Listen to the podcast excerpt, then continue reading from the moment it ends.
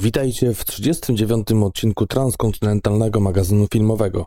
Z tej strony wita Was Patryk. A z tej Darek. Dzisiaj mamy dla Was cztery premiery na weekend zaczynający się w pierwszy dzień astronomicznego lata, czyli w piątek 21 czerwca. Wśród wybranych dla Was filmów mamy dwa horrory, w tym jeden twórcy słynnego filmu Służące i tym razem również ujrzymy tutaj Octavię Spencer, chociaż o Oscara może być w tym przypadku nieco trudno. Mamy też dla Was komedię z inną zdobywczynią Oscara, Anne Hathaway, a film, który zdaje się zbierać najlepsze recenzje póki co, to komedia produkcji m.in. islandzkiej pod tytułem Kobieta idzie na wojnę. Gwoździem programu natomiast jest perełka kina duńskiego, film kryminalny z zeszłego roku, który domyka serię filmów na podstawie książek Jussi Adlera Olsena pod tytułem Kartoteka 64. To mocna, świetnie zrealizowana produkcja, wielokrotnie mrożąca krew w żyłach, która jest tak nieznana, że nawet Rotten Tomatoes o niej ledwo co wspomina, czyli idealnie dla nas. Zapraszamy na odcinek.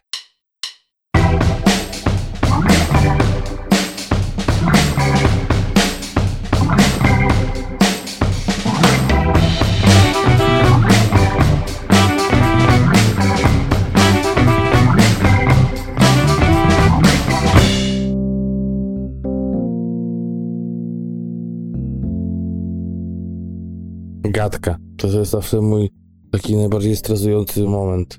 Trzeba się trochę uzewnętrznić, ale tak nie do końca. Mm. Tak trochę coś, wiesz, trochę rąbek tajemnicy przed naszymi słuchaczami, ale jednak się trochę tak półprzymknąć, półotworzyć, coś zdradzić, ale się nie obnażyć. O, to jest sztuka. Słuchaj, no musi być intro w odcinku, bo generalnie przez to, że nie mamy gościa tutaj, to marnujemy tylko i wyłącznie swój czas i, i też przy okazji słuchaczy, E, ale to tam wiesz.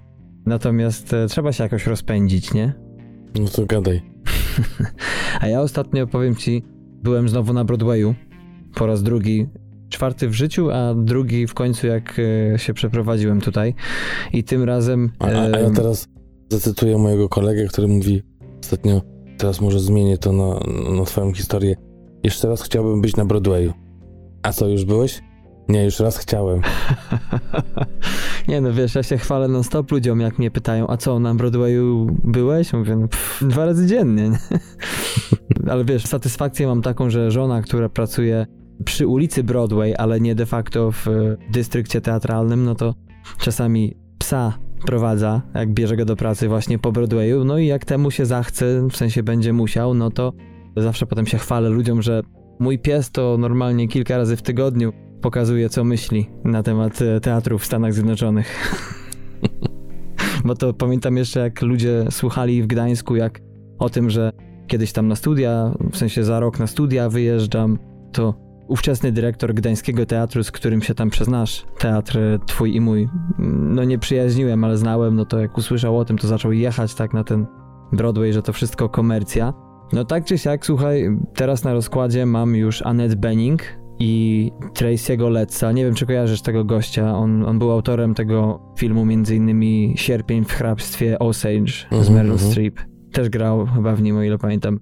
No generalnie facet znany jako autor sztuki filmów, ale też gra niesamowicie. Aha, i ojca w Lady Bird grał. Okej. No i generalnie całkiem ciekawy spektakl, chociaż to jest ciekawe w ogóle. W filmie tak sobie myślałem o tym, tego nie można raczej dostrzec, w sensie są dobrzy i nie, nie tak dobrzy aktorzy, ale na scenie, wiesz, tutaj ta wspomniana dwójka Benning i Tracy Letts normalnie grali jakby, wiesz, z życia wyjęci byli, nie? Czyli mówili normalnie, nie krzyczeli, żeby publiczność mogła słyszeć. no a niestety dwójka aktorów kompletnie zepsuła ten, ten spektakl, bo, bo właśnie były taki Jungingen się odzywał gdzieś. Mhm. No, to tyle u mnie. Ja to sobie przypominam e, a propos tego, że co twój pies robi na Broadwayu. Jeden z, e, ze stand-uperów mówił właśnie o tym i tak myślę, że to nie jest terapia dla takich ludzi, którzy innych nienawidzą, e, że po prostu jak kogoś nienawidzisz, to kupujesz sobie ręcznik z jego podobizną i się wycierasz w te miejsca intymne, powiedzmy. Tylko tam. No, Donald Trump doczekał się papieru toaletowego ze swoją podobizną. O. Także można, nie? Jak, jak się chce. No ja pamiętam zawsze tą scenę z filmu Marka Koterskiego Dzień Świra, kiedy Marek Kondrat bierze odwet na swojej sąsiadce. No Boże, nie dykiel. Na Bożenie Dykiel, tak. Generalnie no, w Nowym Jorku nawet nikomu nie chce się w taki sposób brać tych odwetów, bo to i tak, wiesz, już nie będę wspominał ci, jak pachnie ten Nowy Jork w lecie, ale generalnie nic mu nie brakuje do perfekcji. E, a ja a propos tego, że ty masz kogoś na rozkładzie, chociaż to też brzmi mocno dwuznacznie, to kto wie, czy nie będę miał na rozkładzie dwóch innych gwiazd. O, Też w e, już takim, no może nie sędziwym, ale już w takim poważniejszym wieku. no, E, Mniej więcej w tym jak Annette Bening, czyli Julian Moore i Patricia Clarkson. no. One przyjeżdżają na festiwal filmowy, teraz chyba mogę powiedzieć, do Karlowych War, których to ja będę właśnie w okresie tego festiwalu. Mhm. Czy Warów? Czy, ale Warowie. Warowie. Do Karlowych, no tak, no dobra. Em, więc no może i ja będę e, mógł gdzieś tam, wiesz, wypatrzyć takie, chociaż tam po okolicznych knajpach, jak byłem w kwietniu, Mhm. e, można było zobaczyć, że i, i nie wiem, co tam robił, ale Daniel Craig tam często bywał za młodu, Mhm. czy właśnie De Niro, czy Woody Harrelson, nie wiem, czy oni tak zakochani byli w tych karlowych warach, bo nie kojarzę jakichś tak, poza jakimiś wyjątkami, powiedzmy, nie wiem, wybitnych, czy jakichś takich niszowych e, indie produkcji, gdzie oni by występowali, żeby jechać do Karlowych War, właśnie takie filmy mm, reklamować, czy gdzieś promować, no ale z tego co widać, to pojawiali się, więc może oprócz dwóch pań będą jeszcze jacyś panowie do zagadania, czy wzięcia autografu. Wzięcia w obroty. No tak. Wiesz, to może dorwij kogoś, kto pracuje koło festiwalu, tam daj 20 euro i wiesz, żeby sypnęli ci jakiegoś SMS-a, nie? Ewentualnie, że Craig, no Albo- tam się właśnie... A już wiem, już wiem. No. Ostatnio kopnęli Schwarzeneggera, ja może kopnę y, Bonda. I da Słuchaj, koledzy, żeby nie nagrał, ja się zastanawiałem ostatnio, jak lepiej rozreklamować nasz podcast, a po tym to pewnie z pierwszych stron to długo. Na Onecie to przez tydzień będziemy. W lecie? Na pewno. Eee, nie no, wiesz, Słuchaj, przecież taka prasa zagraniczna, no, to no przecież, wiesz, jakaś ta amerykańska, nie wie jakie są imiona i nazwiska w Polsce. Ja sobie na ten czas tych artykułów zmienię na imię, będę miał transkontynentalny, a nazwisko magazyn i, i będą mnie cytować. Transkontynentalny magazyn zaatakował Daniela Craiga. no, Przecież był ten koszykarz Meta World Peace, no to ja Tak. mogę być transkontynentalny magazyn? no dokładnie. No. Tym bardziej, że wiesz, to wszystko to takie szeleszczenie dla nich, nie? Już nawet twoje oryginalne nazwisko rodowe też chyba łatwo przez gardło nie przechodzi, co? No. Tym Szkotom, czy z kim tam ty teraz pracujesz, bo chyba z Węgrami to się na razie rozstałeś. No Właśnie teraz z Węgrów znowu. Znowu Węgry? Tak. Czy one się na ciebie uwzięły, tak? Węgrzy na Czechach. Nie, to Czesi na Węgrzech byliby. Węgrzy w Czechach. No dobra, coś, coś tak z klimatów bardziej filmowych.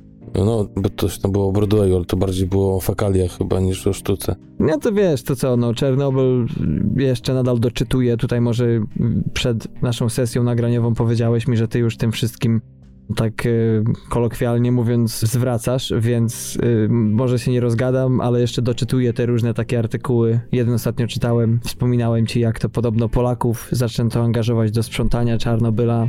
Ruskie nie chciały, a, a Ukraińcy popili zbyt mocno i już nikomu nie było robić. Powiem może o grze o tron, bo ty już wiesz, nie wiem czy słuchacze pamiętają, ale ja generalnie jestem takim trochę, no, Dziwakiem? tak, tak dokładnie, taki za mnie specjalista, że widziałem ostatnie trzy sezony i pierwsze dwa. I generalnie mam całą dziurę, która się dzieje pomiędzy, więc teraz nadrabiam te zaległości i się przerażam, powiem ci szczerze, bo tak patrzę a propos y, ostatniego sezonu, wiesz, to co się stało z Daenerys i tak dalej, nie?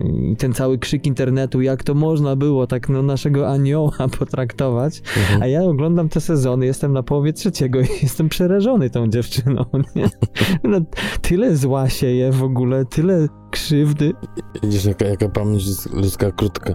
Pewnie w łatwy sposób można zmanipulować widza czy Tak, fana. tak.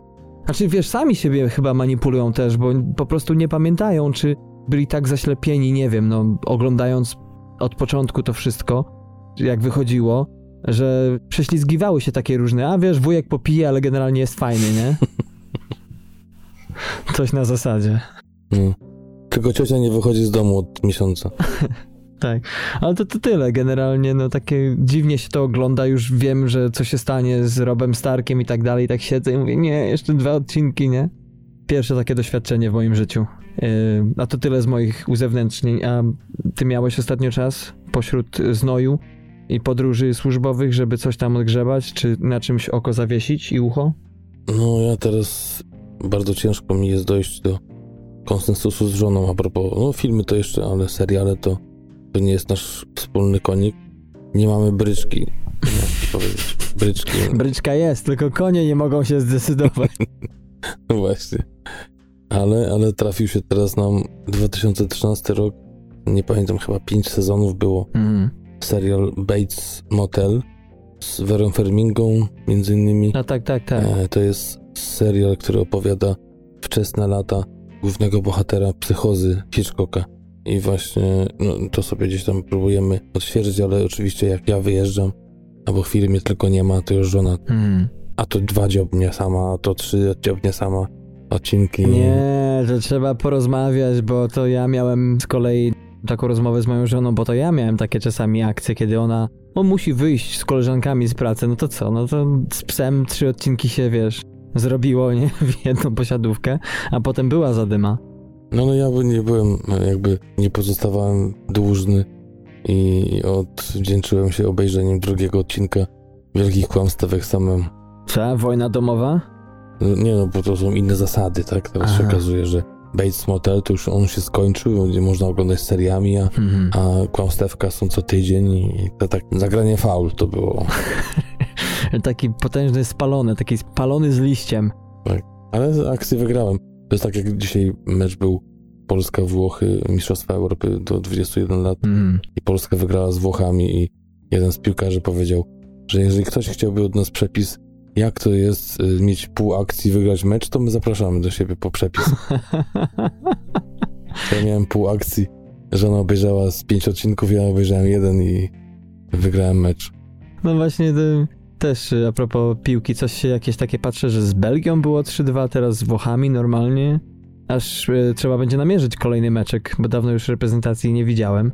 Ale nie o piłce. No właśnie, może być to, tak, kończąc tylko temat, może to być drastyczne przeżycie dla ciebie, bo no. dwa mecze wygraliśmy w grupie, takiej standardowej grupie, czterodrużynowej. No, no. I dalej to nam nie daje awansu. Jeżeli przegramy z ostatnim meczu, a przynajmniej nie zremisujemy, to, to nie wejdziemy dalej, więc taki paradoks polskich drużyn, które przeważnie przegrywają wszystko i na, na końcu jeszcze jakieś mają szansę, a nasi młodzi wygrywają i to u nas pierwszy mecz był o honor, tak? Drugi był o awans, a trzeci mecz otwarcia w zasadzie, nie? To się jakoś odwraca teraz. No. A propos piłki nożnej, to jak, e, nie no żartuję, ale wielkich kłamstewek to po dwóch odcinkach możesz zdradzić tak pokrótce? Czy jednak udaje im się zaspokoić, wiesz, no jakby ty byłeś bardzo na kontrze do, na początku do samej czelności, żeby powoływać do życia, nie? Projekt. No, wiesz, to sama autorka no, no. wielokrotnie zaprzeczała tym pogłoskom, że, że powstanie jakaś druga część, ale niestety kasa zrobiła swoje, chyba że no, tak myślę sobie teraz, że może ją też skusili tym, że, że jedną z dróg miałaby zagrać Meryl Streep. Nie wiem, czy to już wtedy na tamtym etapie mogło być mhm. dogrywane, ale no to jest swego rodzaju epilog taki przedłużony do siedmiu odcinków, tak mi się wydaje, mhm. bo to się powoli rozwija. Ja zresztą jak zawsze było, że za dużo się nie działo, ale fakt faktem, y, no Mary Strip jest genialna w tej roli i może nawet zbyt. Mhm. Tak się wydaje czasami w tych scenach, jakby wiesz, Kasparow grał z komputerem, tak? Że generalnie jakby się nie starał, to no chociaż to może zły przykład, bo on tam chyba wygrał, czy tam zremisował parę razy, ale bo tak każda potyczka Mary Streep z jakąkolwiek aktorką wydaje się z góry skazana na porażkę tej drugiej strony. No słuchaj, pamiętasz zwiastun, kiedy w scenie z Reese Witherspoon tylko Meryl Streep mówi cokolwiek, a dwukrotnie chyba kamera jest na Witherspoon, na jej reakcję, nie? No to jest, to jest pierwszy odcinek. Kwintesencja mówisz do tej pory. Mhm, mm no i świetny drugi odcinek, w sensie mocno wszystko przyspiesza i emocje narastają. Mhm. Zresztą chyba tego, co kojarzę, to 9,4 chyba ocena. Wow. Tego drugiego odcinka po tych chyba dwóch czy trzech dniach, także no nadrabiaj, nadrabiaj kolego, bo nie będzie o czym gadać. czyli nie Czernobyl, ale może coś jeszcze gruchnąć, tak? Dokładnie. Nie, no też, y, ja, ja zabieram się, zabieram pewnie za kilka tygodni dopiero, ale y, jak wyjdzie wszystko, to może wrzucę sobie taki większy bin z żoną. Bo planujemy tak jeden dzień zrobić posiadówkę jednej serii czegoś i wszystko, wiesz, od 8 rano do 24, nie? Dopóki nie starczy piwa. Mhm. To jest chyba ten serial, który tak myślę wybiorę, bo no może to być ciekawe doznanie, że, że, że nie trzeba czekać i tak dalej, tylko to jest wszystko sru, sru, sru. No, no bardzo często tak robią ludzie, że właśnie czekają, aż się skończy sezon Mhm. i potem zasiadają, żeby to naraz, a nie czekać. No, ja pamiętam na początku, jak robiliśmy te półodcinki, to pamiętam, że te seriale jak właśnie La Casa de Papel, czyli Dom z Kart i kilka innych jeszcze obróciłem w jeden dzień. Babylon Berlin obróciłem w dwa dni, Mhm. ale to było tak 8-8. Chyba, o ile pamiętam. Więc też nie mogę się doczekać a propos takich seriali, bo teraz w ogóle w kinie zacznie troszeczkę wychodzić fajnych rzeczy, bo będzie Toy Story 4 niedługo, będzie przecież film Tarantino, że jeszcze chyba czymś o Królu Lwie nie wspomnę. W ogóle w Stanach to teraz y, dalej wychodzi, także już po premierze amerykańskiej jest Toy Story 4. Tak, tak. No właśnie to jest jeden z trivia a propos laleczki, który wyczytałem. To może już teraz, y, po co czekać, a potem zapomnę, że właśnie laleczka, bo mówimy tutaj o laleczce Chucky, oczywiście remake'u filmu, o którym zaraz będziemy mówić i właśnie Toy Story 4 to są dwa filmy, które wychodzą, czy wyszły teraz razem w Stanach i tu i tu właściciel zabawek ma na imię Andy. Takie, wiesz, zbieg okoliczności akurat. No proszę. No ale serialowo też wiadomo, że wyjdzie Stranger Things i jeszcze kilka innych produkcji, natomiast ja tak czekam strasznie na ten Babylon Berlin, bo tak mi się podobał ten pierwszy sezon, zresztą najdroższy w historii nieanglojęzyczny serial, Mhm. że Pamiętam. Aż korci. Jest coś takiego, na co ty wyczekujesz, czy jednak śpisz po nocach? Wiesz co, ostatnio no, gdzieś tam jakieś wyjazdy się trafiają, więc y, nie ma za bardzo czasu, żeby oglądać.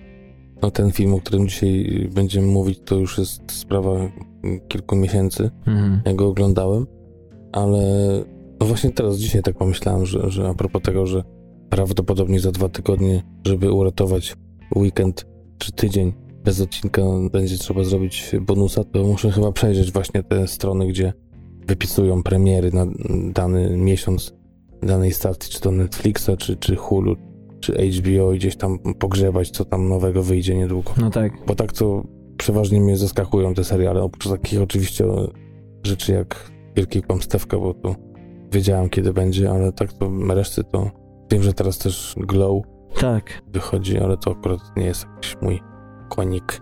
Chociaż Alison Brie, ale jakoś tak nie ten. No może zasiądę kiedyś.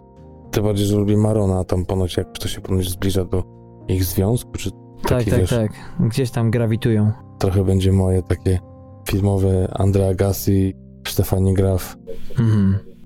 Wspomniałeś o uratowaniu tygodnia, a to dlatego, że po przyszłym tygodniu ja muszę się udać do Iowa, bo teściowie przechodzą zgodnie razem na emeryturę, więc no trzeba po prostu trochę pobujać się i porobić zupełnie nic, więc może Patrykowi uda się coś ogarnąć, ale to w przyszłości niedalekiej, ale jednak. A dziś, kochani, mamy, tak jak wspomnieliśmy na początku, dla Was cztery premiery filmów, które wchodzą do polskich kin. Tych filmów oczywiście wchodzi więcej. Filmweb ma pełną listę tych wszystkich, a my wybraliśmy cztery i chyba na pierwszy rzut weźmiemy sobie amerykański horror, czyli horror Ma, który opowiada o grupce nastolatków, którzy pewnego dnia poznają pewną nieznajomą kobietę w kwiecie wieku, no i po krótkiej przyjaźni okazuje się, iż jej dom staje się domem otwartym dla imprez, które ta grupa nastolatków uwielbia co weekend, a nawet i częściej organizować. No i wkrótce jednak gościnność naszej tytułowej ma zmienia się coś w rodzaju obsesji. Premiera światowa to 30 maja, premiera amerykańska to maj 31, a za scenariusz odpowiada Scotty Landis, dla którego jest to debiut pełnometrażowy, a w przygotowaniu ma inny horror pod tytułem Deadcon. Jeśli chodzi o reżyserię, mamy tutaj Tate'a Taylora, który jako scenarzysta otrzymał nominację do BAFTY w 2012 roku za scenariusz adaptowany do filmu Służące. Zresztą, tak jak Darek wspominał e, we wstępie, również z odtwórczynią głównej roli i w tym filmie. I tamtego filmu też był reżyserem, a także na koncie ma z 2015 roku serial Grace i Frankie oraz Dziewczyna z pociągu z Emily Blunt w roli głównej z roku 2016. Tak jest. Octavia Spencer najbardziej znana jest z ostatnich w zasadzie trzech filmów, można powiedzieć takich najgłówniejszych w jej karierze, bo za służące otrzymała wspomnianego Oscara, a oprócz tego ma na swoim koncie także nominację do Oscara dwa lata temu za ukryte działania oraz rok temu za Oscarowy kształt wody.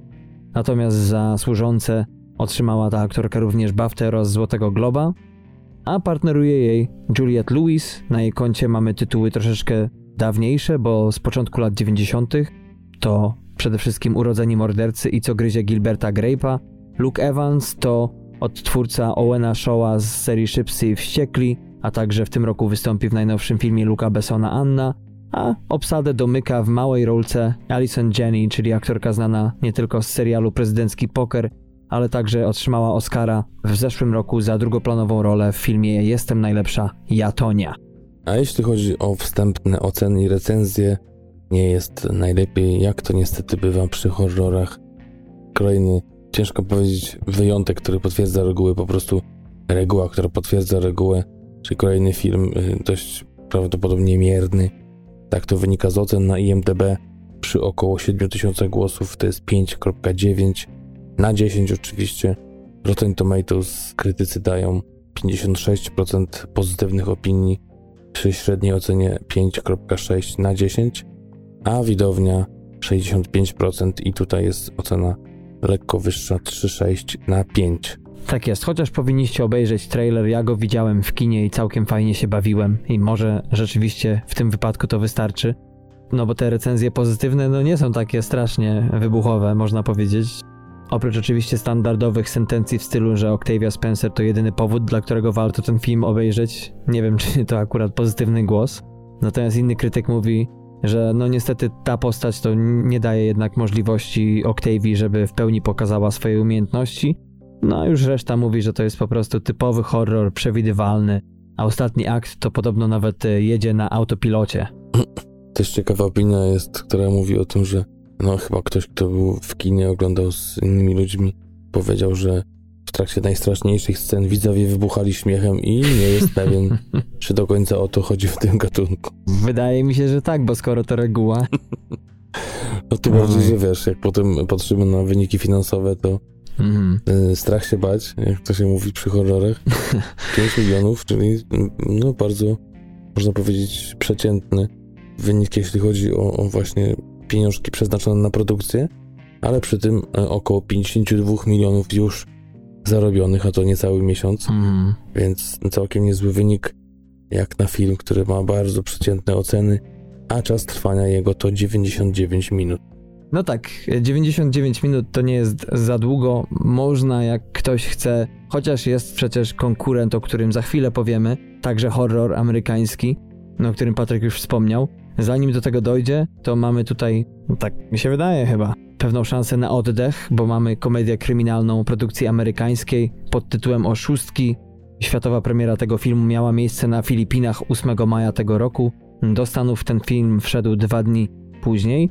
No i jest to, nie wiem czy pamiętacie, taki film jak Parszywe Dranie, film z 88 roku Franka Oza.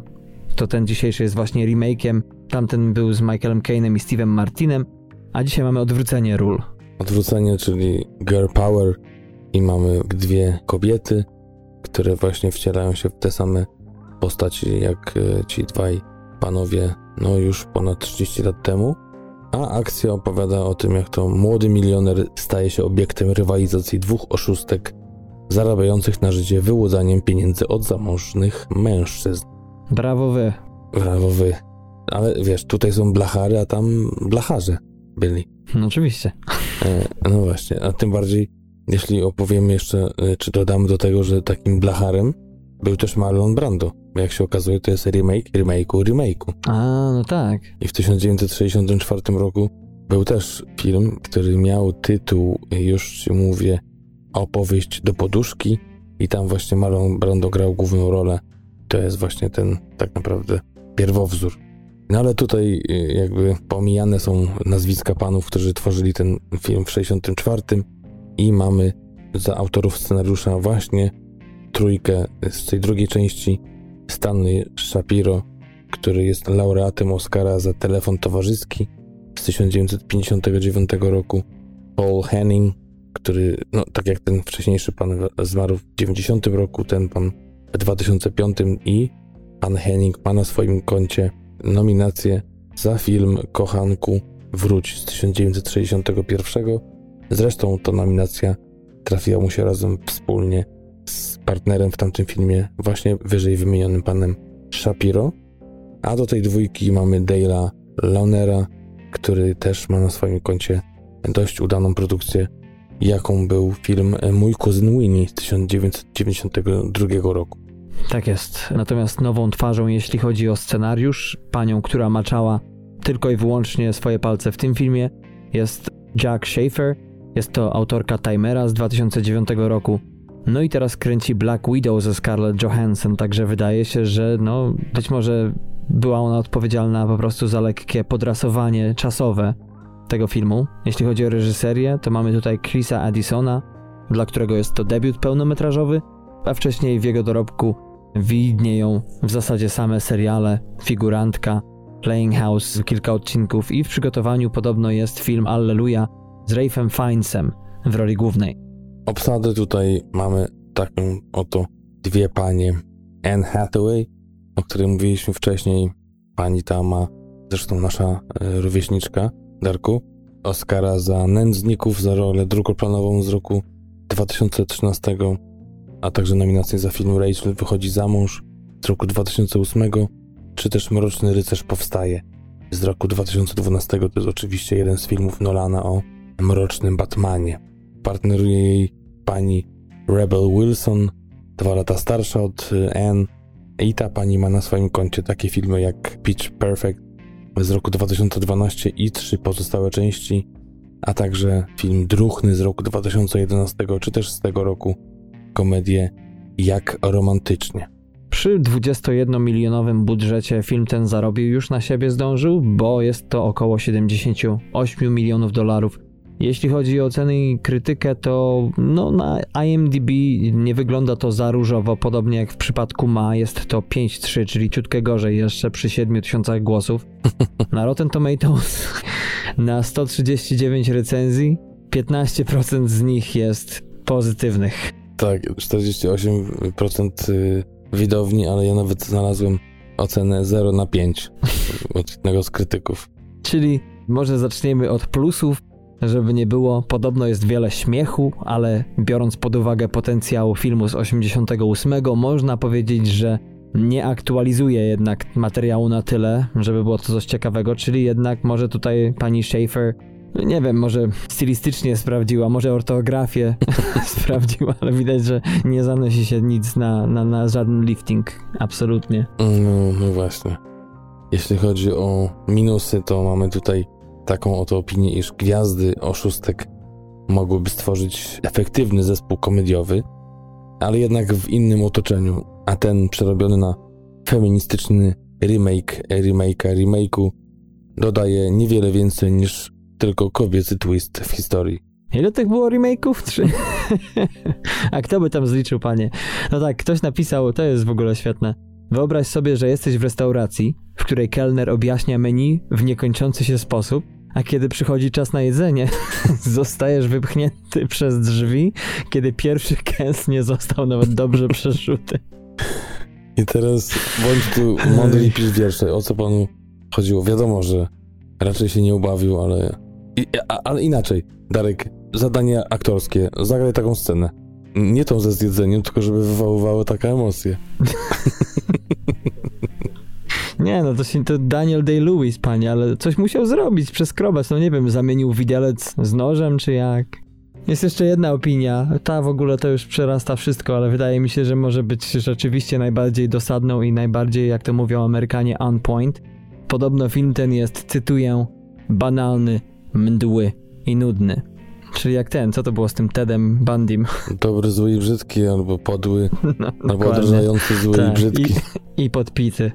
Tak jest. Ach, no nic, kręcili go na Majorce, tyle wiemy. Czas trwania 93 minuty, także polecamy wam bardzo przyjrzeć się kolejnej produkcji. Tak, którą to będzie póki co dość przeciętnie oceniany film, ale to są dopiero kilka dni. Ale jest lepiej, tak? Jest, jest lepiej, ale to czas pokaże, czy kolejne dni, czy pierwszy pełny weekend, jak to się zakończy. Mamy Child's Play z oryginału, czyli laleczka, czyli toczek w toczek, jak to mówią recenzenci. E, To, co mieliśmy, Czy toczka w toczkę? to albo toczka w toczkę z 88 chyba roku też. Mhm. Co ciekawe, też remake filmu. Patrz, jak to się wszystko łączy. To historia z laleczką, laleczka z oszustkami. Co ciekawe, właśnie to jest oczywiście laleczka, horror produkcji amerykańskiej. W zwiastunie widziałem Orion Pictures jako, jako jeden z producentów i Metro Goldwyn Mayer. Dawno nie widziałem tych znaków, znaczków Mm. takich. Bardziej pamiętam ich ze starych VHS-ów, czy też nawet United Artist, firma, która się zajmuje dystrybucją, też dość rzadko. W każdym razie premiera, tak jak powiedziałem, była niedawno, światowa w Paryżu 18 czerwca, a następnie Belgia, Francja, Włochy 19, u nas 20, a dzień później, co ciekawe, dopiero w Stanach Zjednoczonych. Akcja jest prosta, jak tu też nie chcę przeklinać, Boś ty nie profesjonalny podcaster. no właśnie. Jeszcze kilka sezonów i dojdziemy do tego punktu. Karen daje w prezencie urodzinowym synowi lalkę. Kobieta nie jest świadoma złowieszczej natury zabawki.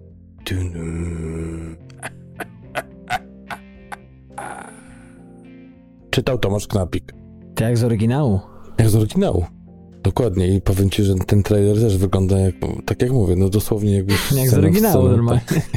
z oryginału. Jak ten kubek Primy, no a to nie, nie oglądasz polskich reklam, Nie, nieważne. nie, nie. Scenariusz Tyler Burton Smith. Jak ci przechodziło, to przez gardło, jakbyś miał coś prywatnie do niego. Debiut pełnometrażowy i w ogóle filmowy, wcześniej głównie praca przy grach komputerowych, m.in. Quantum Break, rok 2016, Sleeping Dogs 2012, ale w przygotowaniu, no taka ciekawostka, na nią czekam, właśnie scenariusz do filmu Kong Fury 2, Tak. gdzie ma być właśnie pełnometrażowa wersja, gdzie naprawdę ciekawe postaci i aktorzy są zaangażowani w to. A jeśli chodzi o reżyserię, mamy tutaj Larsa Klefberga. Ten pan będzie znany za tydzień w polskich kinach. będzie bardzo znany, bo wejdzie jego film właśnie Polaroid, też horror, który będzie miał właśnie premierę 27 czerwca, a wcześniej znany głównie właśnie z krótkich metraży The Wall 2012 rok, a także właśnie myślę, że gdzieś podwaliny tego filmu, który będziemy mogli podziwiać w przyszłym tygodniu, czyli Polaroid z roku 2015. Tak, a jeśli chodzi o obsadę, to mamy tutaj przede wszystkim Aubrey Plaza, która sławę zyskała w serialu Parks and Rec, ale potem bardzo szybko ruszyła na podbój Hollywood, bo mamy tutaj takie filmy jak Na własne ryzyko, Ingrid wyrusza na zachód, no taki powiedzmy można powiedzieć ok film, czy co ty wiesz o swoim dziadku. Oprócz tego głos do laleczki podkłada sam Mark Hamill, czyli oczywiście gwiazdor znany z Gwiezdnych Wojen. Oprócz tego ujrzymy także Gabriela Batemana, znany z choćby filmu Kiedy gasną światła 2016 rok, a także Briana Tyree Henry'ego, czyli aktora, który sławę zdobył w serialu Atlanta, no ale także pokazał się ostatnio w filmie Wdowy z Viola Davis, czy podłożył głos do oscarowego Spider-Man uniwersum także w zeszłym roku. Budżet i box office na razie w momencie nagrywania nieznany, tak samo jak no dość słabo jeśli chodzi o recenzję, bo na IMDb są tylko 124 głosy i ocena z tego wychodzi 6-7. Dlatego Darek mówi, że jest w miarę, ale to zobaczymy jak to będzie, jak będzie 2, 3, 7 tysięcy. E, Rotten Tomatoes ocen brak, recenzji brak, także jedyna opinia jaką udało mi się znaleźć na IMDb mówi o tym, że Laleczka to jeden z najlepszych horrorów roku i wiele zawdzięcza Markowi Hamilowi właśnie, który wykonał ponoć wspaniałą, niesamowitą pracę podkładając głos Czekiemu, a film jest dość dokładny w odzwierciedleniu oryginału z roku 1988. Tak jest. No a możemy chyba tylko dodać jeszcze, że pierwszy raz od 14 lat film o Czakim wchodzi oficjalnie do kin, bo wcześniej to jednak od razu było na płytę, nie? Mhm. No i czas trwania 90 minut. Tak, a ponoć no praktycznie żadna osoba, która tworzyła ten oryginał nie była zaangażowana teraz przy tym filmie. To ciekawe, że każdy się odcina od tego, ale jednak reżyser dał głos, czy jak to można powiedzieć, odezwał się i powiedział, że wybór Marka Hamila na głos Leczki jest wyborem bardzo dobrym. Tak jest. No więc jeżeli nie zafascynowały Was te wybory do tej pory, które Wam przedstawiliśmy, no to może pójdziecie z kobietą na wojnę. Bo taki tytuł ma film, który wydaje się najpewniejszym filmem tego weekendu. Komediodramat przygodowy produkcji islandzkiej, francuskiej i ukraińskiej właśnie Kobieta idzie na wojnę, który to był w tym roku oficjalnym kandydatem, to znaczy w zeszłym, ale do tegorocznych Oscarów kandydatem Islandii do nominacji Oscarowej, której nie uzyskał w ostateczności w kategorii najlepszy film nieanglojęzyczny, a akcja Kobiety idzie na wojnę opowiada o Hali, która prowadzi podwójne życie. Ukrywając się pod pseudonimem Kobieta z Gór, niczym superbohaterka wypowiada walkę potężnemu koncernowi, który stanowi podobno zagrożenie dla islandzkiego środowiska. I co ty, panie, na to? Że mogli to nakręcić w Husawiku. Bo ja wiem, kto tam jest zagrożenie dla islandzkiego środowiska. No i dali ciała. Premiera światowa miała miejsce w Cannes w zeszłym roku już, ponad rok temu, tak naprawdę 12 maja. Kinowa też w zeszłym roku 22 maja na Islandii. No jakoś nie dane było mi i przeczytać o nim dopiero teraz, chyba właśnie przy okazji Oscarów. Gdzieś tam przyleciała mi reklama, ale też nie mogłem znaleźć i dotrzeć, gdzie ten film obejrzeć. W Stanach e, natomiast film trafił do ograniczonej dystrybucji i odwiedził takie festiwale jak Sydney, Toronto, Londyn oraz Chicago. No i trzeba powiedzieć, że od momentu, kiedy ten film pojawił się na arenie festiwalowej, to trochę mu tam skapnęło, bo w Cannes co prawda otrzymał jedną z pobocznych, ale nagród, a to ważne jest dla takiego mimo wszystko małego i hermetycznego przemysłu, jakim jest islandzki, bo ten film, a dokładnie jego reżyser, Otrzymał nagrodę od Stowarzyszenia Autorów, Reżyserów i Kompozytorów właśnie w Cannes. A no, jeśli chodzi o Islandię, no to tam była kompletna dominacja, bo przyznaje się tam tak zwaną nagrodę Eddie, czy Eddie. I tam ten film otrzymał 10 aż tych nagród, innymi za film roku właśnie, ale też za scenariusz, reżyserię, za aktorstwo, ale także, co ciekawe, za zdjęcia, muzykę i efekty specjalne. A właśnie. I przeważnie właśnie jest także jeden film, tak z tych, co przeglądam i o których mówiłem wam w swoich płocinkach. Właśnie te filmy przeważnie dominują. Zresztą wiele filmów nie powstaje na tej wyspie, ale właśnie przeważnie jeden się wybija i no jak nie 90, to chociaż 70% tych nagród zgarnia. A mamy tutaj za scenariusz odpowiadającego pana Olafura Egilsona, czyli pewnie syna Egila, e, jak mnie mam który ma na swoim koncie komedię Kamień Elfów z roku 2010. W 2016 z kolei napisał scenariusz do filmu Eidurin reżyserii słynnego na tej właśnie wyspie Baltazara Kormakura, ale i też pana, o którym coraz głośniej Hollywood, a także znany jest jako aktor z dramatu Wir, który był filmem roku na Islandii w roku 2011. Natomiast drugim scenarzystą, ale i reżyserem dzisiejszego filmu jest, tak mi się wydaje przynajmniej, no nie słyszałem o nim za dużo, Benedikt Erlingsson. Można powiedzieć wschodząca gwiazda islandzkiego kina, bo Benedikt Erlingsson, ten pan, ma na swoim koncie dwa filmy i dzisiejszy jest tym drugim. No i do tej pory otrzymał już cztery nagrody Eddie, dwie za dzisiejszy film i dwie pozostałe za scenariusz i reżyserię do swojego debiutanckiego dramatu sprzed dziewięciu lat o koniach i ludziach, i był to w 2011 roku także islandzki kandydat do nominacji Oscarowej, czyli no co film to wydaje się, że dominuje. Słyszałeś o tych koniach i ludziach? Wiesz co, szczerze mówiąc to miałem go gdzieś w swoich zasobach do obejrzenia i miałem zrobić o nim odcinek, no ale wyjechałem przedwcześnie. Ale może gdzieś wygrzebie, obejrzę i może faktycznie mi się na tyle spodoba, że trafi na jakiś odcinek Euromixu. Ale nic. Obsada. Aldora Gerhard Stottir.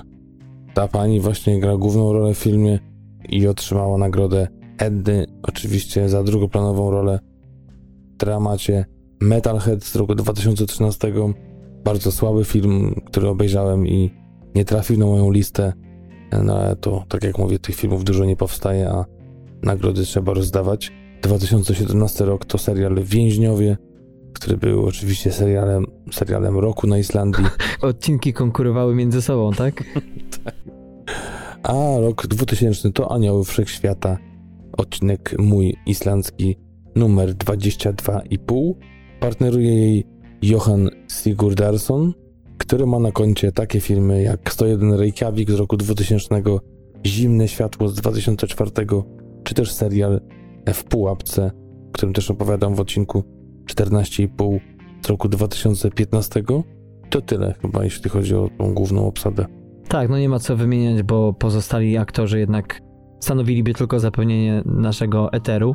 Natomiast jeśli chodzi o oceny i recenzje, to tak jak powiedziałem, jest całkiem nieźle, bo na IMDb przy około 3000 głosów jest to ocena 7,6, ale na Rotten Tomatoes jest już aż 102 recenzje, co jak na film islandzki chyba jest całkiem niezłym wyborem. Widać, że to jest chyba dobra droga, żeby pchnąć taki film nie do kin od razu, tylko na festiwale, bo przynajmniej potem Rotten Tomatoes ma co zbierać, nie?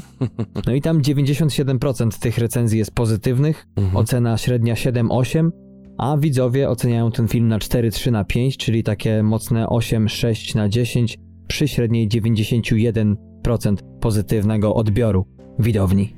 No i przede wszystkim film chwali się za sarkastyczne poczucie humoru z bardzo odpowiednią dozą absurdu, a także to, że film pokazuje nam, co to znaczy być, wyglądać i brzmieć jak prawdziwy wojownik, oczywiście w tym przypadku jako wojowniczka.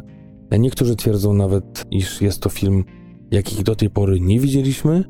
Ktoś też napisał, naskrobał jakiś znajomy, pewnie przyjaciel rodziny, że ponoć pozwala nam poznać lepiej ich mentalność i styl życia, która jest, no oczywiście, jak już pewnie wiecie z moich odcinków i, i z tego, co czasami coś tam napomknąłem, no dość inna od standardów kontynentalnych Europejczyków. No tak, a ulubiona moja taka recenzja, recenzja, wspominka pewnego z użytkowników na forum filmowym jest taka, iż jest to film, o którym szybko zapomnicie, ale w trakcie roześmiejecie się nie raz, nie dwa, a na koniec zdziwicie się, jak szybko wam te 100 minut minęło. Czyli, no idealnie, nie? To tak jak świetna wizyta u dentysty. Może tak można pomyśleć o tym i nawet czasami jeszcze pan czy pani dentystka sypnie żartem, ale generalnie wszystko pójdzie gładko i przyjemnie. Budżet szacowany jest tego filmu na 2,5 bańki, jeśli chodzi o euro, natomiast y, podobno zarobił mniej niż milion dolarów, więc teraz jest okazja do wykazania się, tylko 101 minut, więc może rzeczywiście na ten film warto się zdecydować, kochani, bo to jest tak, że jak tylko Patryk robił odcinki o filmie islandzkim, to od razu robiło się zassanie na naszym serwerze z Islandii i jednak ludzie spragnieni skandynawskich tematów uskuteczniali to, co Patryk y, wam tam nakłamał. No i być może właśnie warto posłuchać też i tych kłamstw o tym filmie i wybrać i obejrzeć coś, co nie jest może papką.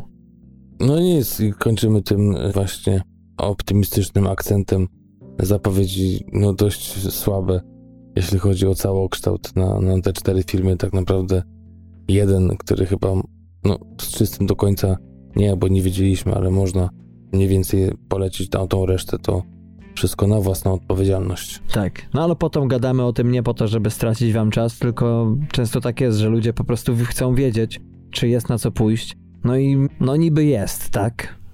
Ale jak już się zacznie grzebać, to wiesz, wystarczy lekko butem trącić, a, wychodzą nogi, nie? Co? nie za głęboko to wszystko zakopane. Aha. Okay. Kownąć butem nogi wychodzą. No dobra, e, okej. Okay. Wracamy do świata. To wracamy, ale nie, nie daleko od Islandii. Co prawda nie tak blisko, ale trzymamy się północnych tematów, a dokładnie duńskich, a Dania, o ile dobrze pamiętam, nie leży w Skandynawii, prawda? Bo Skandynawia to półwysep skandynawski, a nie wszystko to, co powyżej Niemiec. No niby nie leży, ale już i tam Ale się tam... lubią, tak jest. Klepią się po plecach. E, no tak, dzisiejsze danie, kochani, Kartoteka 64, rok 2018. Jak to jest, Patryku, że tak dobry film i najbardziej kasowy w historii duńskiego przemysłu filmowego i czwarta część sagi, a e, praktycznie nikt o tym nie wie. Na Rotten Tomatoes no prawie zero informacji, dwie jakieś recenzje, które no powiedzmy jakoś się tam czyta, ale, ale nic, nic ciekawego. Jedna po hiszpańsku. O, to już w ogóle był problem, nie? Bo Translator mi się zaciął trzy razy, szczerze mówiąc, jak to czytałem. Jak to jest, powiedz mi, bo ty, ja może od razu powiem, że to jest pierwszy film z tej serii, który ja widziałem i bardzo się zdziwiłem, kiedy potem dowiedziałem się w trakcie researchu, że jest to ostatni. Natomiast ty przerobiłeś te wszystkie cztery, więc masz jakieś zupełnie no, bardziej, nie wiem czy bogatsze, ale no, na pewno inne spojrzenie na to wszystko. Jak to może być, że taki film pod tą ściółką jeszcze się ukrywa? Czy te poprzednie trzy były jakieś takie, wiesz, niemrawe, czy to jednak był poziom od początku? No, wiesz co, to był poziom od początku, ale na tyle on był gdzieś tam... Middle class. Middle class może, tak, to są jakieś tam klimaty, które moja żona wypatrywała, czy raczej ja szukałem dla niej, bo oczywiście musiały być kryminały i dalej muszą być kryminały. U nas tutaj na tej filmowej dorożce czasami tylko zmieniamy klimaty i e, gdzieś tam wkręciliśmy się w ten pierwszy film, który to był bodajże, jak teraz pamiętam, 2013 rok, Kobieta w klatce i potem właśnie było Zabójcy Bażantów, Wybawienie i teraz właśnie Kartoteka 64, czyli film, o którym dzisiaj mówimy, ale to jakby mnie tknęło, ja nawet nie wiedziałem do końca, zanim go nie poleciłem tobie, żebyś przejrzał i zobaczył, czy podniesiesz tę liberum veto, czy nie, czy jednak dajemy go na odcinek główny, że jednak on był na tyle wyjątkowy, na tyle mnie wewnętrznie poszarpał, że uznałem, że to jeżeli któryś z tych czterech, to ten. Chociaż z tego co kojarzę, to chyba żaden nie przekracza jakichś tam, wiesz, tych głosów, które zawsze mamy, limity, żeby tam gdzieś mniej więcej 30 tysięcy nie przekroczyć, żeby to był w miarę nieznany film. Czyli mówisz, że poprzednie trzy części z których ja najbardziej pamiętam to Wybawienie, bo myśmy już kiedyś zapowiadali ten film jako premierę w Polsce. Ten oryginalny tytuł jest Flaskę Post Frappé. To jakoś, wiesz, nie wiem, wódka z kawą, no jakoś się z tak, tym tak, frappé nie łączyło. Było, było. Czyli twierdzisz, że te wszystkie trzy części to nie jest guilty pleasure, ale że generalnie, no może nie jest nic aż tak strasznie wyjątkowego? No wiesz, y, szczególnie, że my faktycznie takie filmy wybitne dajemy na te odcinki, oczywiście według nas, to tamte były bardzo dobre, mhm. ale jeszcze tego poziomu nie uzyskały moim zdaniem i teraz ten rozwalił już totalnie, chociaż spotkałem się z opinią, że z tych powieści, z tych książek ona jest najlepsza, a film wyszedł najsłabszy z serii, także no, każdy ma tam swoje jakieś zdanie. Czyli się nie znasz. Ale oceny już na różnych portalach mówią co innego, bo właśnie temu filmowi dają najwyższą ocenę. Czyli się znasz. Popatrz, jak to może się w jednym odcinku wszystko wywrócić. E, no tak, film jest na podstawie książki popularnego autora duńskiego Jussiego Adlera Olsena. Tak jak e, wspominaliśmy, wszystkie te filmy opowiadają o przygodach, w cudzysłowie, można powiedzieć, Departamentu Q duńskiej policji, czyli tak zwanego departamentu, jak to się nazywa, do spraw nierozwiązanych? Przedawnionych? Tak, tak. Coś można, myślę, że połączyć te dwie definicje. Trudnych, y, odgrzebanych po latach. Mhm. Tak, i nie pamiętam, czy ta książka, czy cała seria mm, sprzedała się w nakładzie 14 milionów kopii, czyli to jest ogromny nakład. No może zwłaszcza dzisiaj, kiedy to rzeczywiście to tak jak z muzyką, że już wszystko na Spotify jest, więc nic, nikt nie kupuje płyt zarabia się na koncertach, tak samo tutaj, że 14 milionów dzisiaj to jest wysoki y, wynik. Natomiast jeśli chodzi o akcje, to co podaje Filmweb i producenci, to tutaj trzeba chyba rozwinąć to, Patryku, nie? Bo to, co Filmweb podaje, to jest następujące. Robotnicy remontujący starą kopenhaską kamienicę dokonują przerażającego odkrycia. W pomieszczeniu ukrytym za ścianą jednego z mieszkań znajdują się trzy zmumifikowane ciała. No i mamy to minutę filmu w tym. E, no tak, ale jest to punkt wyjścia i myślę, że, że ktoś lubi te klimaty. Powiesz mu, że to jest właśnie taki typowy skandynawski, no. nordycki klimat tych thrillerów, kryminałów i opowiesz o tej pierwszej scenie, to on już z biletem wywieszonym będzie leciał, chociaż to już wiadomo, że po premierze i to już w kinach było, ale, ale no to jest taki cliffhanger dość niezły, jeśli w tym momencie kończyłby się zwiastun na przykład. To mówimy coś więcej, czy chyba trzeba trochę? Nie, nie? no powiem, myślę, że, trzeba trochę, nie za dużo, ale, ale myślę, że trzeba to rozwinąć, bo bo to faktycznie nie daje zbyt... Yy... Nie da nam żadnego pola manewru, żeby mówić w ogóle o czymkolwiek, nie? Bo tak, tak, tak. jak taki jest wysoki standard niezdradzania żadnej bzdury, no to jak nie możemy powiedzieć o czym jest ten film, pogadamy, wiesz, o tenisie. Nie, ale czasami tak jest, że wiesz, czy to zwiastun, czy, czy właśnie opis mówi o początku filmu, tak? Tak, tak. Jakaś pierwsza scena, czy coś i wiesz, gdzieś tam się urywa, no są różne style. No chyba, że to jest Jordan Peele, który w zasadzie cały film opowiada w zwiastunie. No właśnie. I to to najlepsze jeszcze rzeczy. Ale tak, zanim do mięska przejdziemy, to może podamy tak. To jest w filmie podane i na tym też zasadza się akcja filmu, że w Danii, tak jak i w faszystowskich Niemczech, y, swego czasu, tutaj w latach 29-67, istniał ruch, który starał się, można powiedzieć, prowadzić pewne korekty do podłoża rasowego tego kraju. No i około 11 tysięcy kobiet zostało objętych programem sterylizacji, właśnie w celu zapobieżenia ich reprodukcji. Jak można się domyśleć, nie były to wysokie, piękne, szczupłe blondynki. A przynajmniej w założeniu takie nie były. Tak. Bo pewnie też gdzieś tam. No, to nie ma co wchodzić w jakieś tam meandry tych, tych zdarzeń, ale pewnie też zdarzało się takie, że ktoś, że jakiś tam lekarz brał właśnie taką sobie na, na wychowanie. Zresztą Chyba nie zdradzimy tu za wiele. Nie, nie, nie, nie, nie będziemy zdradzać, ale właśnie mniej więcej na tym też polega dramat naszej bohaterki, że no, powinny to być osoby chore, tak, coś z jakimiś uszczerbkami, mhm. E, no ale jak się rodzina u, uwzięła, to też można tak skończyć. Tak. Polegało to na tym i to chyba pada zdanie w tym filmie od jednej z bohaterek, że generalnie można było być po prostu kobietą wyzwoloną albo mieć nawet opinię w niektórych przypadkach i już było się uznawaną za niesubordynowaną. I wysyłało się takie dziewczęta tu w dzisiejszym filmie na wyspę pewną, która to miała tam na celu ich wyprostowanie. No i to też mamy w filmie, mamy Netę, która jest jedną z głównych bohaterek i tutaj jakby akcja rozgrywa się w retrospekcji kiedy ona jest zmuszona właśnie na taką wyspę przyjechać i nie ze swojej woli. No ale mamy też naszych bohaterów, którzy przewijają się przez wszystkie filmy z tej serii, którzy to istnieją w czasie rzeczywistym, teraźniejszym. No i w jaki sposób oni są związani z tym wszystkim? No, w najprostszy sposób, czyli są detektywami właśnie tego Departamentu Q. Jest to dwóch funkcjonariuszy, Assad oraz Karl Mork, i oni no, dość mocno przeciwstawni, jeśli chodzi o charaktery, są właśnie zestawieni razem do pracy właśnie przy tych nierozwiązanych starych y, sprawach. Można powiedzieć, że to jest taki jakby miniserial, tak? Tylko, że, że każdy z tych filmów jest pełnoprawnym filmem, właśnie tam około dwugodzinnym. Tak samo jest i tutaj, więc no taki, nie wiem, Sherlock Holmes też, też ma takie długie odcinki, ten, ten najnowszy.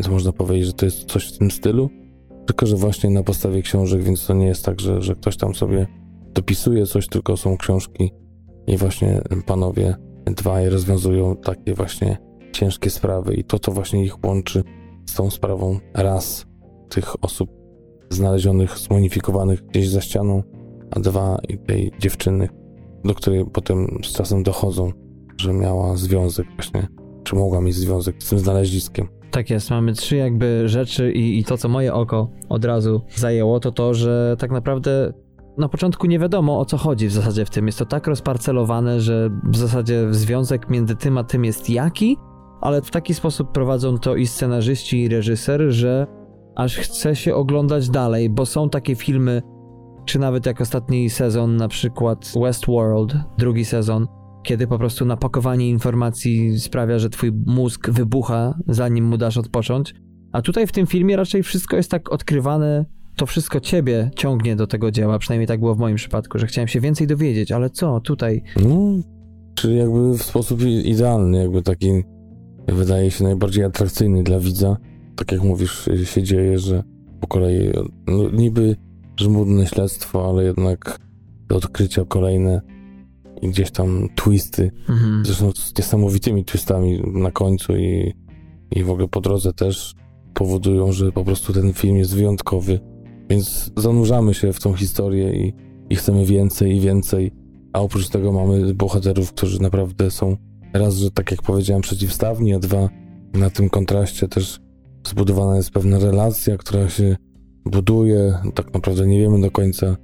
Mamy dwóch, tak jak powiedziałem, zupełnie innych ludzi, którzy muszą, czy chcą, czy nie chcą razem współpracować. Zresztą nie wiem, czy to będzie jakaś zdrada, jak powiemy, jeśli chodzi o fabułę, że chcą się rozstać. Mam, jesteśmy, spotkamy ich w momencie, kiedy chcą, jeden chce odejść z tego departamentu, a drugi no, wcale nie planuje go zatrzymać, także te animozje są non-stop między nimi, a przy tych animozjach muszą razem współpracować, co też dodaje smaczku całej sprawie. Tak, ale żeby nie było, to do czego zobowiązuje zresztą ostatni film z serii, ta cała ich relacja zatacza koło w końcu. W jaki sposób nie powiemy, ale to się dzieje, więc ci, którzy widzieli wszystkie albo zobaczą wszystkie trzy filmy zanim zobaczą dzisiejszy, no to generalnie macie co oglądać, bo ten wątek daje radę. Zresztą jeśli chodzi w ogóle o motor wszystkiego, czyli scenariusz, no i reżyserię, to tutaj jeśli chodzi o scenarzystów mamy no przede wszystkim nie wiem, czy to jest już teraz towar eksportowy Danii, ale mamy Nikolaja Arcela, który przecież y, wyreżyserował i napisał scenariusz do średnio udanej Mrocznej Wieży na podstawie Kinga sprzed dwóch lat. I też jest autorem poprzednich dwóch części dzisiejszej serii. Też przecież wyreżyserował i napisał scenariusz do Kochanka Królowej z Vikander i Madsem Mikkelsenem, więc to na początek nie jest najgorsze nazwisko. A dodamy do tego jeszcze Bo Hansena, który Podobno nie widziałem tego filmu, ale wszędzie znalazłem recenzję, że świetny jest jego film Sztuka Płakania sprzed 13 lat. Właśnie też tak zwróciłem uwagę na ten film 2006 rok, ale nie kojarzę. Nie kojarzę też tych innych. Good Tyler Wood z 2017, gdzie też widnieje on jako jeden z jego sztandarowych, czy takich, które gdzieś tam torują jego karierę, bo w sumie już 64 ma kredytów, jak to się mówi, czyli wpisów na IMDb i seriale i filmy. Też widziałem filmy telewizyjne. Także może warto gdzieś tam zajrzeć do innych filmów jego. Tak jest. No i mam jeszcze Michaela Norgarda, który był reżyserem dwóch poprzednich części, a teraz tutaj zdecydował się tylko popisać dialogów.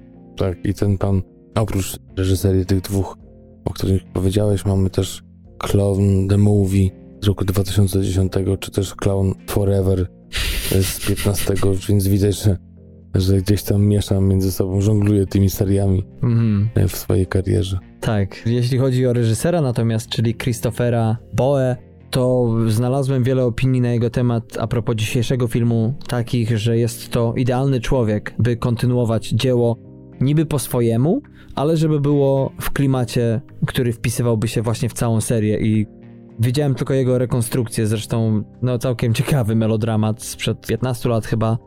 I tyle w zasadzie widziałem co do jego twórczości, ale tu muszę rzeczywiście powiedzieć, że tej reżyserii prawie że nie widać. I to jest dobre moim zdaniem, że tutaj nie ma, wiesz, jak w przypadku innych reżyserów, myków, które oni stosują. Tutaj jakby on się bardziej dyskretnie chowa za tym wszystkim. No tak, jakby... Nie wiem, czy krzyczał tobie w każdej scenie. No, wiesz, to tak jak przełożymy to na, na film Victoria na przykład, gdzie jest to taki wolny ptak, w sensie ta kamera i w ogóle ten cały film, a potem reżyser mówi, że biegał wokół, krzyczał, dawał polecenia i jakby to zupełnie tak. jakby drugi film y, odgrywał obok. Tak, a potem jeszcze mu powiedzieli, że nikt nie przeczytał scenariusza. Tak, tak, tak. A tutaj widać faktycznie taką naturalność tych scen. Mhm. Gdzieś to jakoś tak może powodować to, że, że wydaje się, że to jest na tyle naturalne, że właśnie tej ręki reżysera nie widać, tego dostosowywania scen czy sytuacji do tego, żeby na przykład pchać historię dalej. Także mm. to płynie swoim naturalnym tonem i fakt faktem e, tak to wygląda. Ja akurat y, Christophera bo nie znam, y, w sensie takim, że oprócz tego filmu nie widziałem tej rekonstrukcji, chociaż z tego co kojarzę, to, to chyba gdzieś czytałem o tym, ale nie, no nic do tej pory nie widziałem. No on jest ziomem Larsa von Triera, innego słynnego, słynniejszego, może najsłynniejszego reżysera duńskiego, bo i dzisiejszy film i jeszcze taki wcześniejszy projekt, który cały czas chcę gdzieś zdobyć i nie mogę, czyli Wizję Europy. Nie wiem, czy pamiętasz, to był taki projekt, kiedy było tam chyba dwudziestu kilku reżyserów zaangażowanych, był Fatih Akin, mhm. była Małgorzata Szumowska, która opowiadała za swój projekt i był to taki film, który opowiadał o różnych zagadnieniach Europy Zjednoczonej, tak domniemywuje, projekt z 2004 roku. I akurat Christopher Boe bo pamiętam Szumowska miała chyba tytuł swojego segmentu Crossroads, czyli na skrzyżowaniu można powiedzieć. Natomiast Christopher Boe wyreżyserował segment pod tytułem Europe is Dead, więc strasznie chcę dorwać w ogóle ten projekt Zentropy. Zentropa to jest takie właśnie studio Larsa von Triera, które nie tylko wyprodukowało tamten film, ale także i dzisiejszy, więc y, słynny człowiek maczał w tym palce. A jeszcze do tego dołożę tylko debiutującego tym filmem Jakoba Mollera, który odpowiedzialny jest za zdjęcia, które moim zdaniem też są niby niewidoczne, ale są sceny mrożące moim zdaniem krew w żyłach, nawet takie proste jak najazd na postać, żeby oddać jej stan emocjonalny. Bo często temu filmowi zarzuca się, co prawda inaczej, może nie za wiele osób zarzuca coś temu filmowi, ale jak już zarzucają, to to, że on jest taki no taki trochę niby szybko akcja jest i tak dalej. Sentymentalizmu tutaj nie ma, nie jest to taka typowa amerykańska papka, ale nie ma tu w ogóle jakiegoś takiego mięska, takiego podłoża emocjonalnego. Jak byś się do tego odniósł? Do tych bzdur, panie? Wiesz co, nie wiem, jak ktoś lubi podwójnego Big Maca, to jest fanem dogorzałym takich tworów, to może faktycznie, że wiesz, dla mnie na przykład tym mięskiem była cała ta przerażająca historia, która się działa i mnie to już przerażało i to już mi wystarczyło za mięsko. Nie potrzebowałem nie, wielkich wyścigów, czy jakichś tam dodatkowych zabójstw, czy krwi rozlewanej, żeby, żeby mi tego mięska było więcej. Do tego, jak dołożyć te właśnie niesnaski między głównymi bohaterami, plus no to, że jak to zwykle przy takich sytuacjach bywa i śledztwach nikt im nie pomaga, gdzieś tam muszą pchać to sami i na, natykają się na różne problemy, to jakby no dla mnie mięska było wystarczająco idealnie poćwiartowane, jak u Hannibala. Tak jest. Tym bardziej, że to nie jest taki sztampowy kryminał, bo właśnie raz, że nie ma tej taniej sensacji.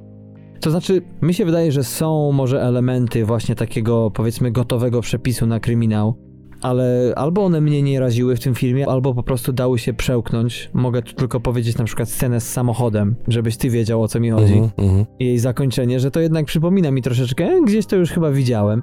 Ale to są takie momenty, które mówię, a dobra, no muszą zrobić kryminał, no trzeba zadowolić wszystkich, nie? Ktoś musi mieć jakieś tam fajerwerki. Ale w ogóle też, wiesz, klimat duński, co niesamowicie przekłada się na akcję, bo niby to jest przepiękny kraj, mamy tu wiele panoram, widoków, przyjazny, ale także właśnie sterylny, nie? I ta sterylność wychodzi tutaj w ogóle no, na wielu poziomach, nie tylko architekturalnym.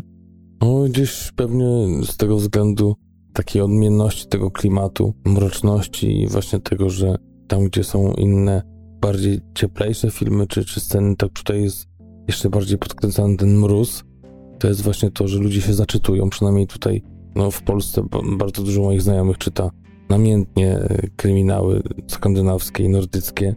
I też właśnie widać ten taki pociąg też Hollywood przy tych filmach, gdzie grał na przykład Daniel Craig, tej trylogii Millennium, więc widać, że, że i też Hollywood też się tym fascynuje no i tak jak mówię, dodatkowo do tego dochodzą seriale kryminalne, właśnie produkcji skandynawskiej na podstawie książek, ale też seriale z tymi scenariuszami oryginalnymi i to wszystko myślę, że, że przez to, że, że to jest taki klimat z jednej strony, tak jak mówisz, piękny, ale i właśnie surowy, to gdzieś tam ta inność nam pasuje, to nas kręci po prostu. No bo wiesz, bo z jednej strony to masz tak, klimat właśnie skandynawski, który u nas w Polsce zresztą nie tylko, bo non-stop się słyszy gdzieś, jak to w Danii nie jest czysto, jak to w Szwecji socjal nie jest super, jak no w Norwegii w ogóle się nie zarabia i tak dalej, nie? Jak czysta woda.